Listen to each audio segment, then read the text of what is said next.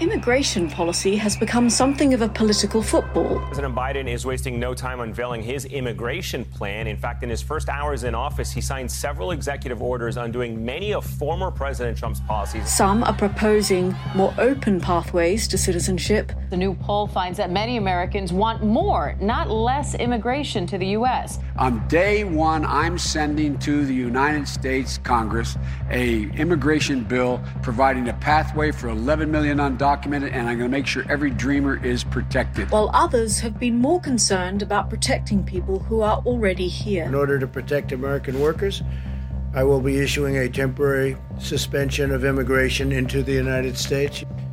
We must first take care of the American worker. If Americans can broadly agree on nothing else, we should be able to agree that much of the bitterness and political tribalism that drives our public discussions is unhealthy for our country. In order to debate contentious public policy issues in a respectful and engaging manner without abandoning deeply held principles, the Cato Institute, in collaboration with the Brookings Institution, present Sphere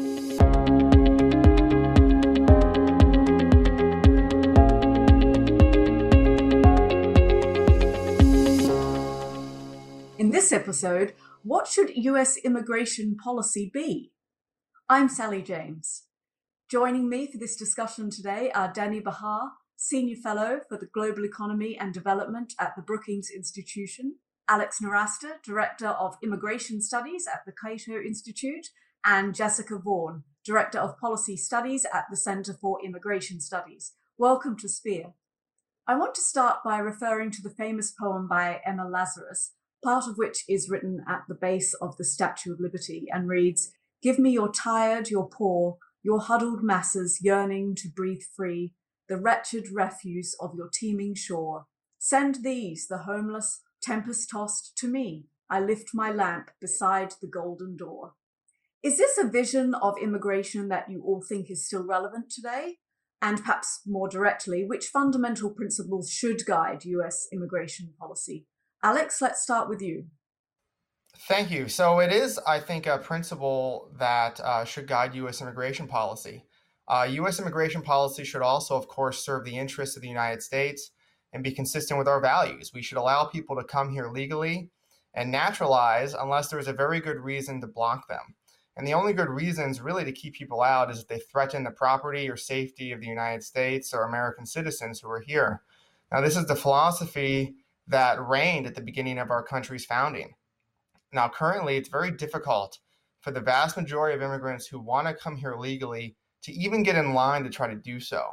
For the few visas where people can get in line, the wait time for some of these visas can be decades. It is almost impossible for people to come here legally.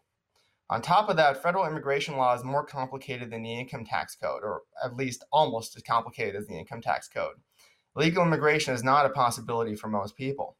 Now, Ellis Island, which was the gateway through which many of our ancestors entered the United States, was nicknamed the Island of Tears because it turned back 2% of immigrants who arrived, mostly for pretty good reasons. Now, that system was replaced with a bureaucratic monstrosity that exists to this day. Under our current system, almost 90% of people can't even apply to legally come here in the first place. The result of this centrally planned system is chaos, illegal immigration, and lower economic and cultural growth for the United States. It is an American value to welcome people. Restrictionists say we need to turn our back on this unique cultural attribute. I don't want to become like any other country that has closed borders. Immigration and our traditional openness to it is part of what makes America exceptional. Not the only thing to be sure, but it's an important part of it. Furthermore, the evidence of the benefits of immigration for Americans is overwhelming.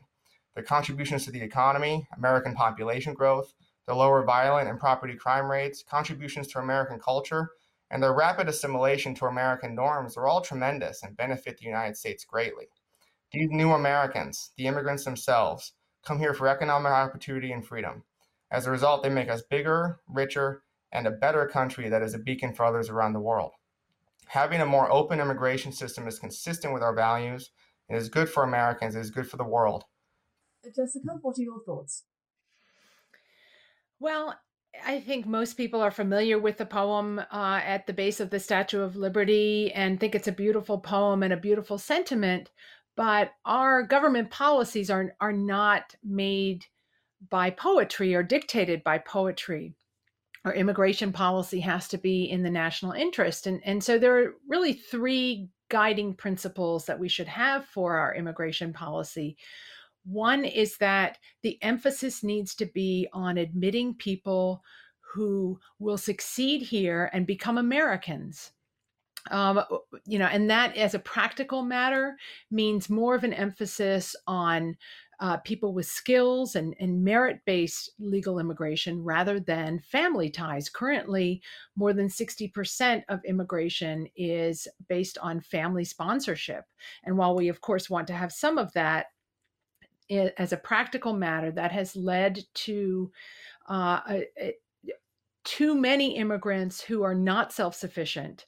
Uh, right now, about two thirds of all foreign born in our country are accessing forms of welfare. So that's a sign that our admissions are, are not succeeding in uh, bringing in people who are going to be self sufficient.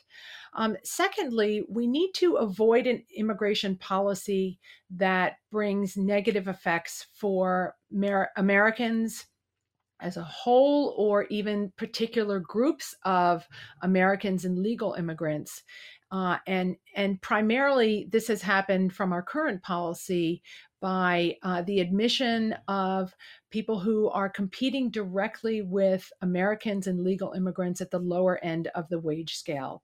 There are study after study has shown that our current immigration policy has had some negative impacts on working Americans through the erosion of wages and displacement of Americans from jobs. And, and so we, we can avoid that through our policies, and we must avoid that so that our immigration policy isn't marginalizing people who most uh, need help remaining self sufficient. So um, finally, uh, you know, we want to encourage immigration, but we need to have reasonable limits on immigration that um, are set by Congress, which is the most accountable branch of government. And that's the branch of government that our Constitution has given the responsibility for immigration policy. Uh, so we have reasonable limits that are set by Congress and are enforced fairly and humanely. Uh, to preserve the integrity of our immigration system so that Americans can have confidence in our immigration system and want to preserve it. Thank you, Danny. What principles do you suggest should guide US immigration? So, um, thanks for the opportunity of being here. Um, you know, I think that uh, I, I loved how you opened with the poem. I think the poem is, I don't think it's only a vision, it's even a prediction of what happened in America for the past hundred years. Um, it is the fact that um, America received um, the poor and the tired of the world and that was one of the biggest blocks explaining the success, um, the economic success of America in the past hundred years. There's plenty of evidence on this um, by many very esteemed colleagues um, who, who have worked on this. I myself, I'm an immigrant, but I'm also a researcher um, as an economist of all these benefits.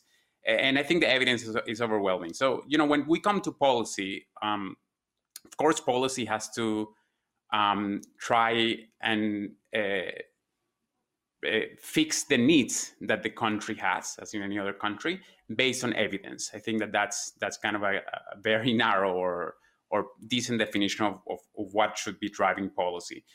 And I think when when we look at the topic of migration, um, I mean, I'm happy to discuss with Jessica on the evidence that she uh, put forward. But I think the overwhelming evidence when it comes to fiscal accounts, which which was just mentioned, shows that migrants actually contribute significantly through, through, throughout their lifetime in terms of the fiscal accounts of the country. Um, there is a report of the National Academies of Science that came out uh, a few years ago. It's a 600 page report, but you have to look at page 434, in which they show that migrants actually create a positive fiscal balance flow to all levels of government with a net present value of $259,000. Um, I think that um, uh, there's very little evidence um, showing that there's a negative impact of immigrants on the labor outcomes of natives. There is a discussion in the literature. I'm not saying that it doesn't exist, but I think overwhelmingly these effects are, when they exist, they're very, very tiny.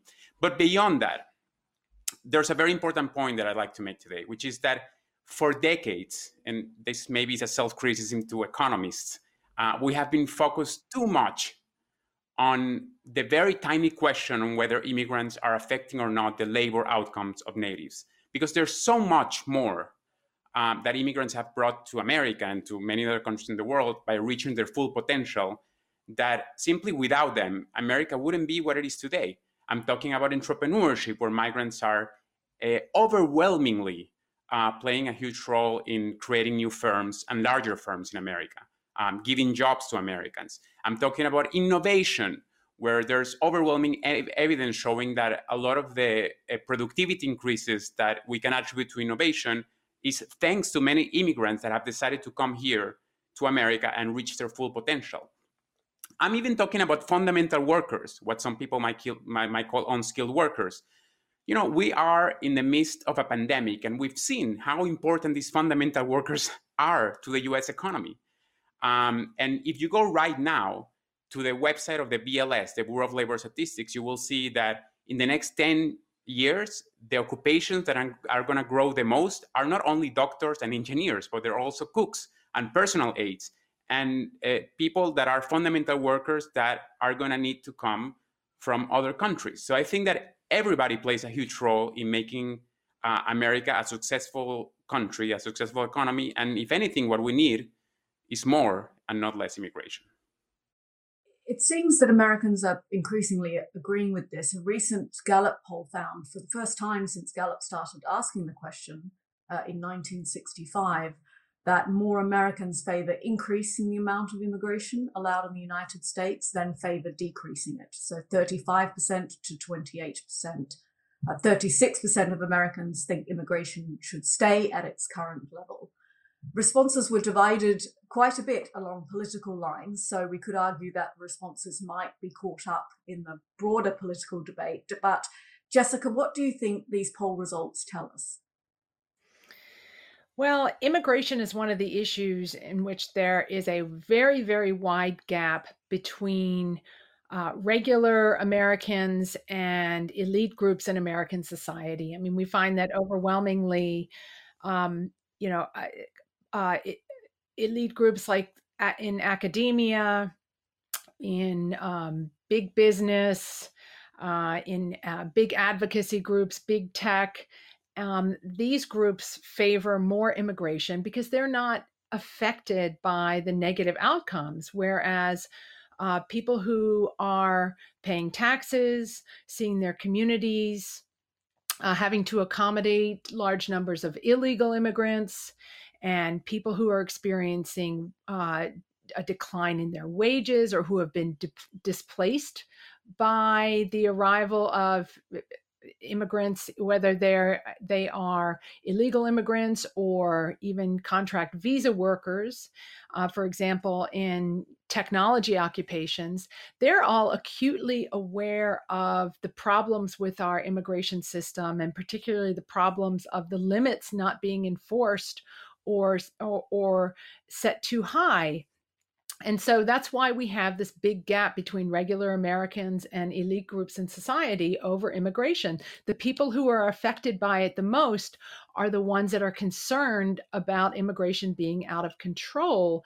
And I mean, like every policy, immigration policy has winners and losers, and some people are benefiting from it. Employers uh, and uh, and uh, immigrants themselves, but there are people who are harmed by our current policies, and we sh- simply should not have policies that where the effects fall disproportionately on on uh, on in Americans and legal immigrants who most need our help and and again that tends to be people at the lower end of the uh, earning scales people who, for whatever reason, haven't had the benefit of a college education or who are just starting out in the labor force, like teens.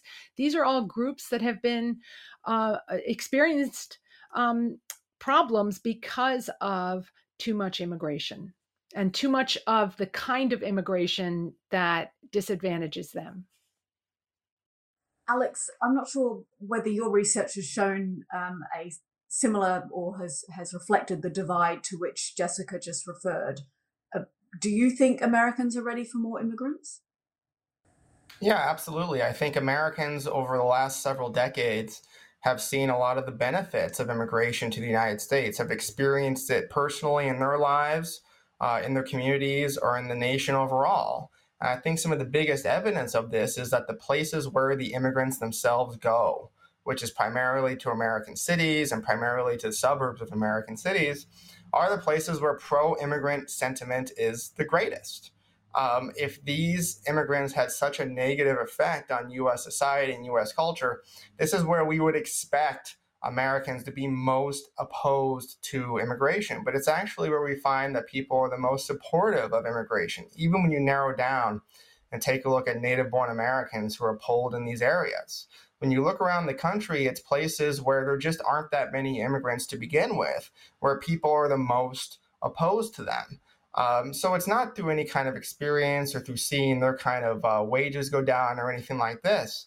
But the places where immigrants are going, you know, they're going to the big cities because that's where a lot of the opportunity is. And then when they get there, that opp- they increase the opportunity by working in these areas, by starting new firms, but also just by being consumers who buy the goods and services produced by other immigrants, but also by other Americans. A lot of the places in this country that are doing very poorly, even before the pandemic, uh, places um, in former coal country, for instance, places in the Midwest, uh, places like West Virginia. Um, these are places that just do not have that many immigrants. They're not, their declines in economic output are not caused by foreign born competition or anything like that, but by other factors. So these are folks who, who are suffering. They have problems, of course, but their problems cannot be blamed on uh, foreign born folks coming to the United States. It can't be blamed on immigrants who are adding to our opportunities in this country, uh, but it's due to other factors and other problems. So it's it's common. We see this in lots of areas. People are upset about policy in the United States, and they try to to blame it on um, individuals or groups or other policies that, in a lot of cases, really have nothing to do with these problems. And unfortunately, uh, immigration is a scapegoat for a lot of other problems that people have in the United States that should be addressed through other policies. Danny, I want to come up back to a point you made earlier about your research showing that immigration is beneficial to all parties, that it helps the immigrants themselves, but also people here in this country. Can you tell us a bit more about what your research shows and specifically perhaps address some of the points that um, Jessica has made and Alex is, is disputing, but does your research um, is able to answer some of the questions? Thanks for asking that. I think that um, you know, I definitely, I, I definitely agree. I, I, don't think that this is a, a, black and white conversation, just because a lot of this research is still going on, and we're really trying to understand and quantify, which I think is an important word, to quantify these uh, these winners and losers. It is true, every policy change will bring winners and losers, and I think that when it comes to migration, um, the more evidence we see, uh, is not a one, you know, it's not a one bullet question, but the, the more evidence we see is that the net gains from migration are overwhelmingly offsetting any possible losses. Um, and again, I think it's important to talk about numbers. Um, the fact that um, there are people um, that are being displaced, um, that could be being displaced, I think the evidence shows that for the most part, it's immigrants, other immigrants that are in the country that are the biggest competition to immigrants are flowing in, not natives.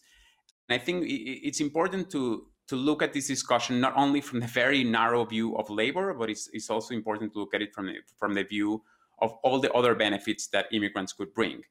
Um, there are, uh, you know, my research, but I, am going to mention also research of many of my colleagues. There's a research by Giovanni Peri um, in California who has shown um, in amazing research that um, when immigrants come, and he's talking in particular about unskilled immigrants or fundamental workers, that allows Americans, um, I'm paraphrasing, he has looked at different countries, but that would allow Americans who are also without college degrees to move up in the occupational uh, ladder. Um, so just to say in, in, in, in an example, when you allow, for instance, for immigrants from Central America to come to the US and they will take tasks um, you know, in, in, restaurants and so on, in the back of the restaurant, that would allow Americans to become the host of the restaurant. They will actually at the end experience a higher wage. We have, um, you know, huge evidence on on how the innovation in the U.S. is even more increasingly reliant on workers uh, who are immigrants, first or second generation, from Chinese heritage and Indian heritage, and um, the, the, number is really off the roof.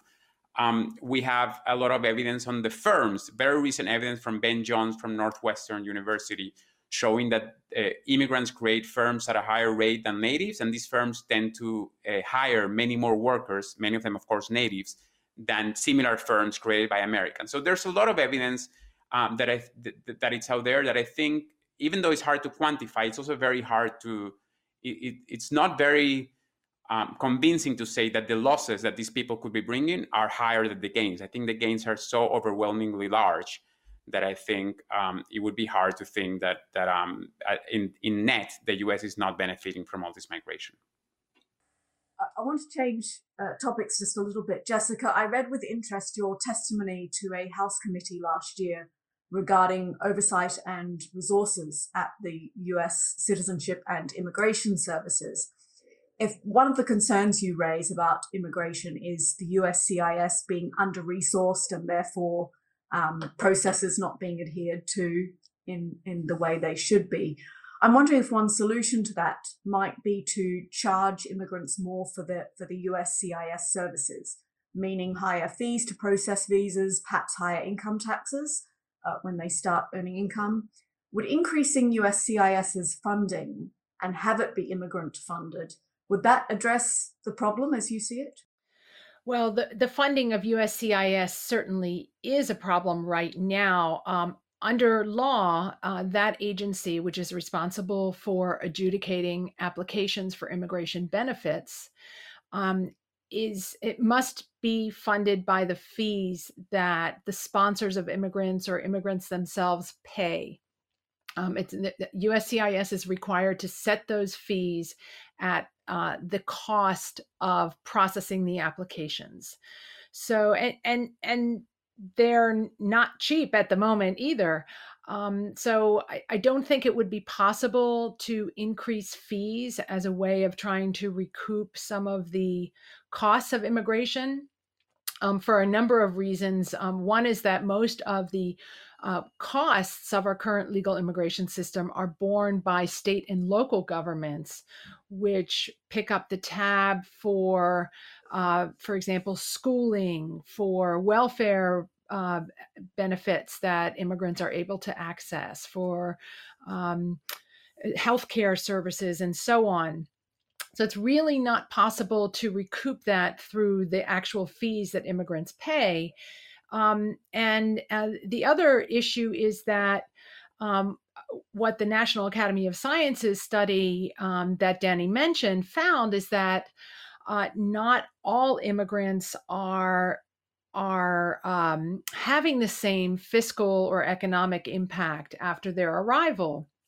That certain categories of immigration are producing more immigrants and more Americans who are self sufficient, and others simply are not. And it's primarily the employment based immigrants who turn out not to be a net fiscal cost for taxpayers. And uh, it's the family immigrants and the humanitarian admissions that are more reliant on welfare programs to to survive here and so that has to be addressed really not through taxing immigrants more or taxing Americans more, but pursuing a policy that minimizes um, the possibility that the immigrants we admit are not going to be self sufficient. Now, I, I, think most people would expect to provide a lot of public support uh, in the form of welfare benefits to people who come as refugees because uh, they're you know typically fairly destitute when they arrive. It's really the family categories which represent more than half of all immigration where this is an issue. But I want to point out that simply acknowledging the um, problems with our immigration system is not blaming immigrants for these problems. It's blaming the policies that result in these problems. I, I think it's very important to emphasize that um, that we need to be um, willing to have an open, honest, and fact based discussion on what those impacts are, who uh, is may be disadvantaged, who is benefiting from immigration programs, and and not um, you know, not be accusing others of blaming immigrants or, um, you know, or of ignoring um, impacts on on those who are affected by these policies. Alex, you've pointed out how difficult it is for the vast majority of prospective immigrants to come here legally. But is it fair to allow those that have come here illegally to just jump the line? Well, uh, no, I don't think it's really fair, but we have to understand why people come to this country illegally. And in almost every case, it's because there is no legal way for them to come here lawfully. Uh, we want people to respect the law. I want native born Americans and immigrants to respect the law. But in order to respect the law, the law itself must be respectable. We have a very complicated and restrictive law that forces ordinary people to make uh, decisions that break that law. And the result is a population of illegal immigrants that's 10 to 12 million uh, large in the United States. And we haven't reduced at all the incentive to, to uh, reduce this number of people. In the early 1950s, there were somewhere around 2 million illegal immigrants in the United States, mostly Mexicans, working in the Southwest. The Eisenhower administration, to its credit, uh, expanded lawful temporary migration opportunities through the Bracero program. And as a result, by the mid 1950s, that population of illegal immigrants had shrunk by about 90%, and the number of illegal immigrants crossing the border fell by 95% because they realized that they could come in lawfully on a visa, work for a short period of time, and go back to their home countries. So there are lots of problems with these different policies. You know, we, we've heard problems about welfare, about education, but it is a lot easier, I think, to fix those problems, try to build a wall around the welfare state rather than around the country to try to address these problems directly rather than trying to indirectly affect them by tinkering with immigration policies on the margin to try to get an outcome uh, to fix a problem in an entirely different area of welfare law. Jessica, what criteria would you use to govern who should come to this country?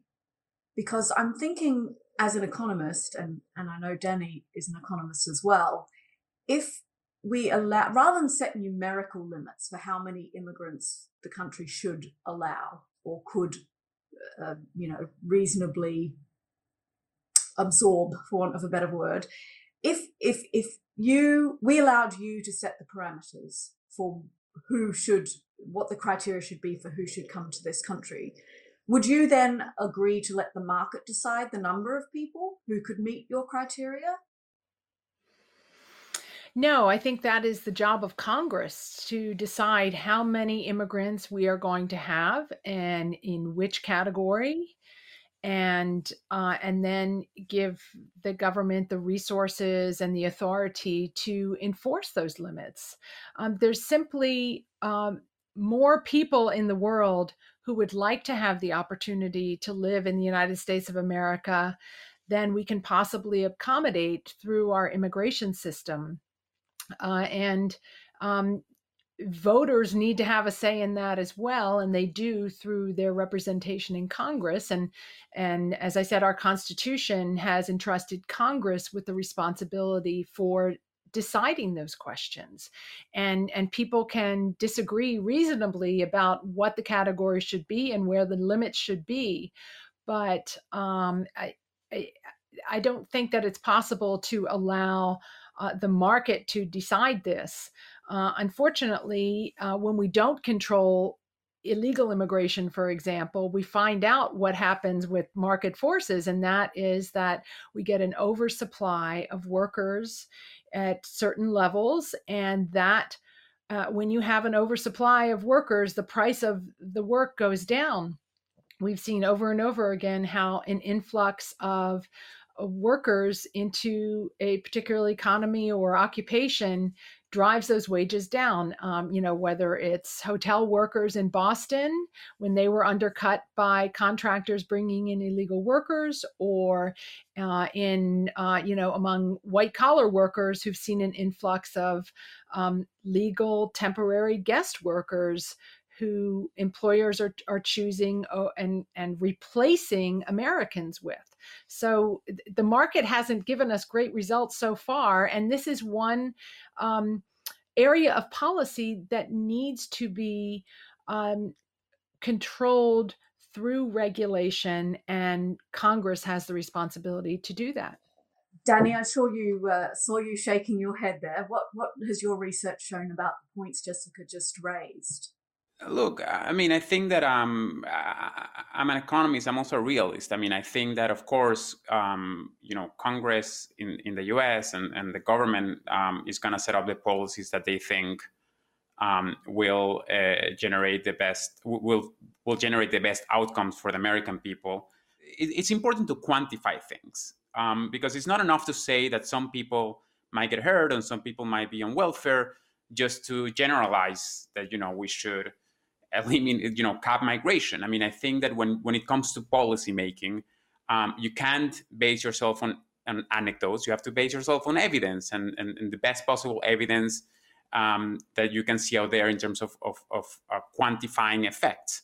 Um, I, I, just think that you know when when you start thinking about policies to cap migration by categories, I mean, you're setting up yourself for failure. I mean, how are you gonna know if this person that is applying is this person gonna add to welfare? Is this person is actually gonna add to tax gains? Um, but maybe this other person maybe the, you know the brother or not, maybe not the brother but maybe the parents are gonna be in welfare but he or she himself will add you know tons of taxes. Immigrants pay taxes by the way. I i'm an immigrant. I pay lots of taxes. Um, immigrants also consume. Immigrants eat you know immigrants buy clothes.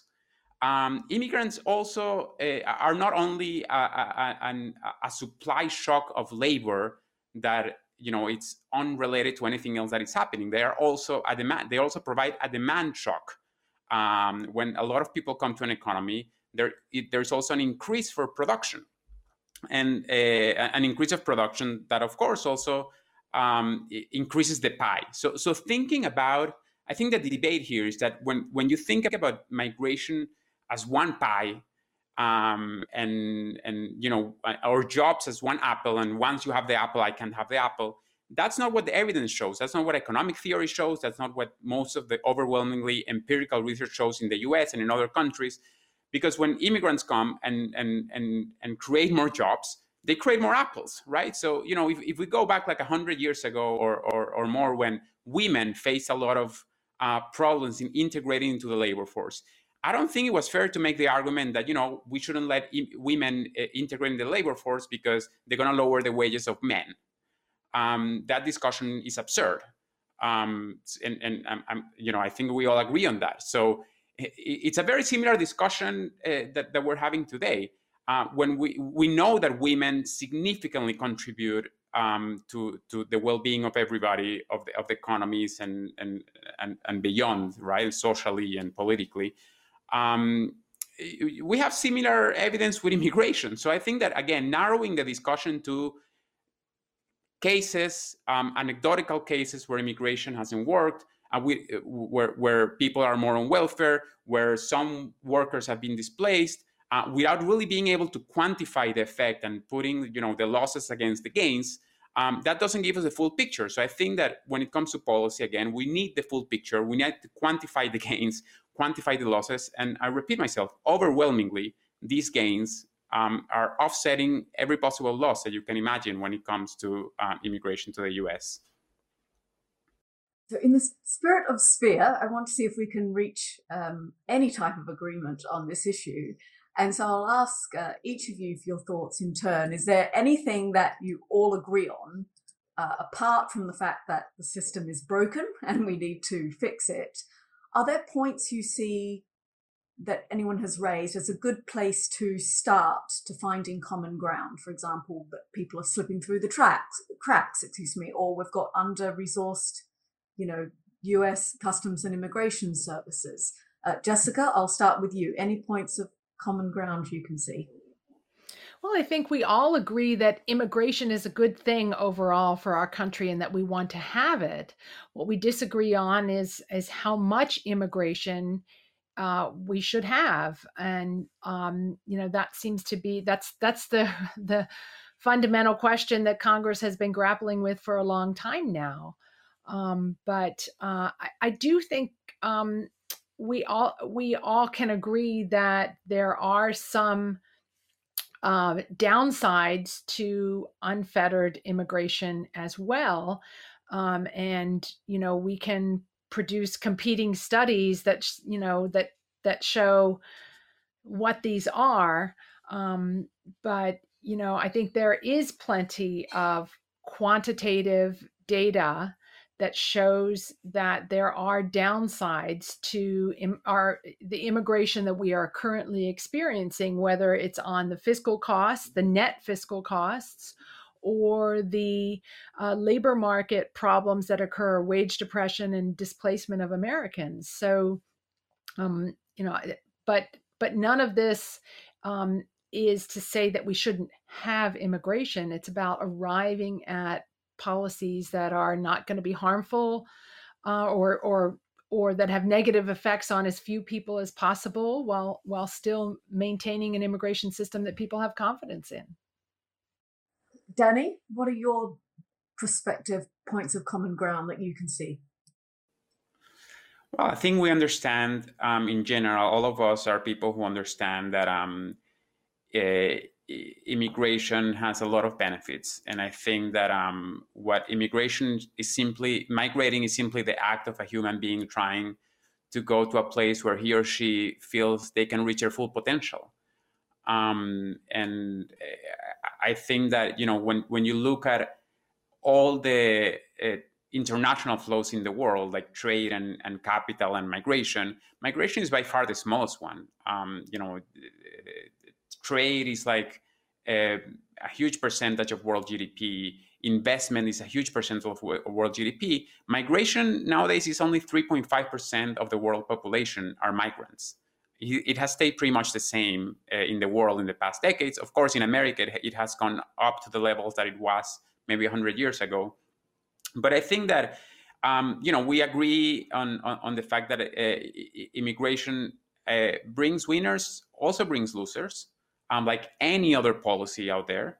Um, uh, I think um, that the importance to me is to quantify those uh, the, the, the, the, the, the, ability. What do we gain um, as opposed to what do we lose? And I think again here is where we disagree. I think that uh, the evidence I've seen, some of it I produced it myself based on my own research in the U.S. and many other countries.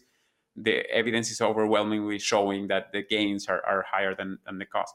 And I do appreciate what Jessica said um, in, in terms of, of uh, pointing that um, uh, this is not a discussion about the immigrants themselves. Um, it's a discussion about the policymakers. And, and, this is a problem that didn't start yesterday. It's a problem. Uh, America has this broken immigration fix, uh, system for decades.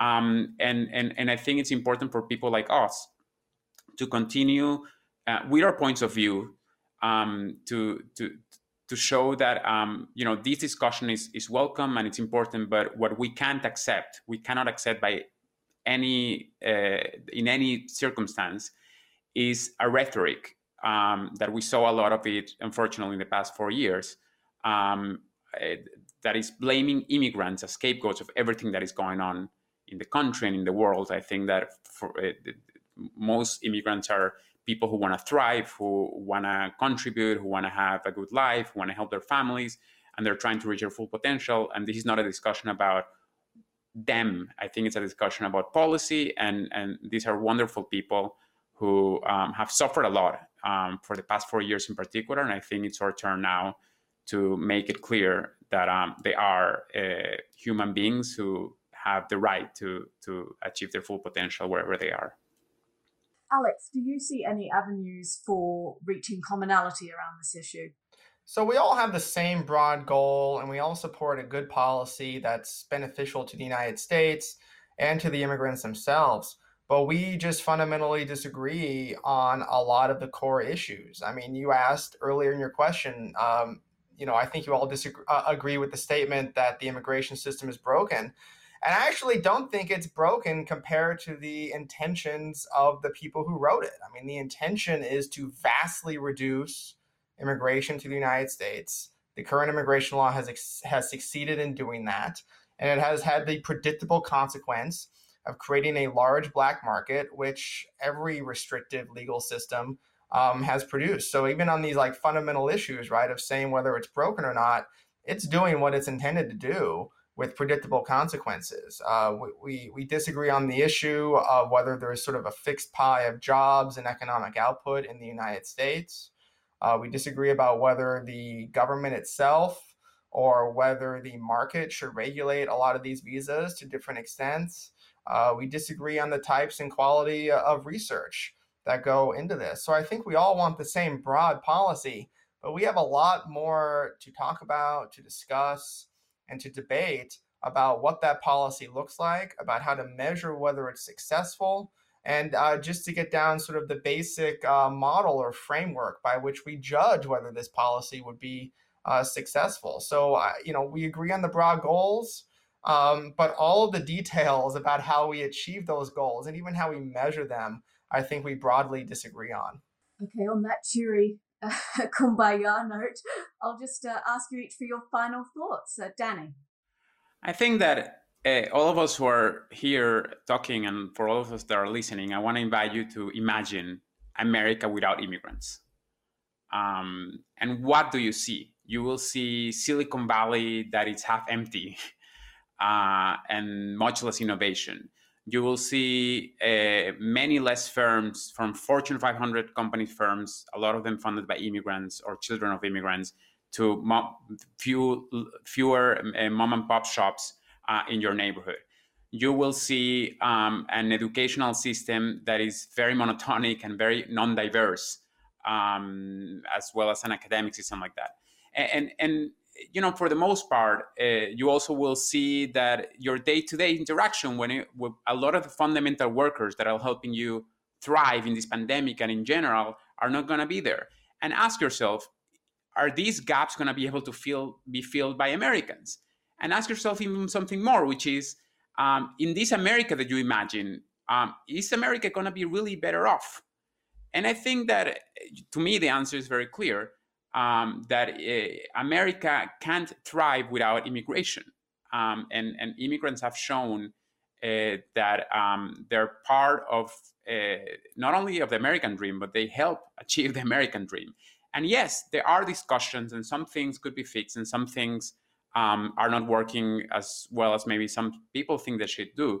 And there are ways to achieve them, but just to um, take anecd- anecdotes and and and qualitative research to um, propose these fixes is not enough. We really have to go uh, with the quantitative evidence, the most rigorous that there is out there, where we show again and again that the gains from migration are much larger than the, much larger than the possible losses.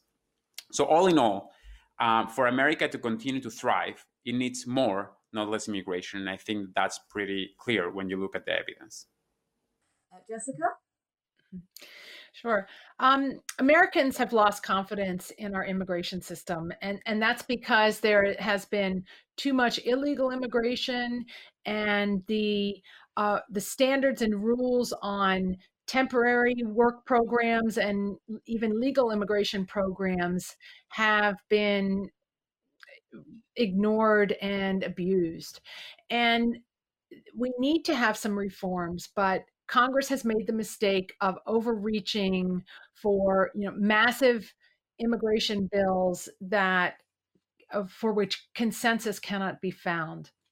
So, what we need going forward is, in addition to continuing to talk as we have today about these issues and, and how best to study our policies and the effects, is for Congress to try to move forward in smaller steps on narrowly defined issues to so that consensus can be forged and so that we can move ahead with an immigration policy that Americans support and want to have and will have confidence in that works for our country and for immigrants. Alex, you get the final word on this question. The legal immigration system is almost as restrictive and complicated as the US income tax code. A strong and far guiding, it's moved basically very far from that of the founding principles of the United States. What we need is more liberalization of the immigration system to allow more legal immigrants to come to the United States, to be invited by Americans, to come here to start businesses, to work, to consume, to have families, and to basically make this country a larger and better place. Immigration is one of the most regulated sectors of the United States economy, and as a result, that's why we have a large black market of illegal immigrants here in this country. If we want to solve this problem sustainably in the future, we need to create a large legal system for even lower skilled workers to come to this country legally to be able to work. Uh, the government cannot regulate a black market, it can only regulate a legal market. So if we are complaining about the quality of people, we really need to have an open legal system so that the government can have better control over those who are entering the United States. More Americans than ever before support expanding legal immigration. The economy in the United States is not a fixed pie. Immigrants help grow this pie, and they grow at best and largest when the market decides how many immigrants should come to the United States. People are the ultimate resource. They have always been the ultimate resource. We are not just stomachs and mouths that eat and that consume, but we also make things. Immigration is also the sincerest form of flattery. We can do a great benefit to ourselves, to the world, and a service to our values by expanding legal immigration and taking advantage of these people who want to become Americans. The purpose of Sphere is to debate and consider deeply contentious issues in a respectful forum. I thank the three of you for modelling that so incredibly well here with me today. For more information about Sphere, please go to projectsphere.org. Thanks so much for watching.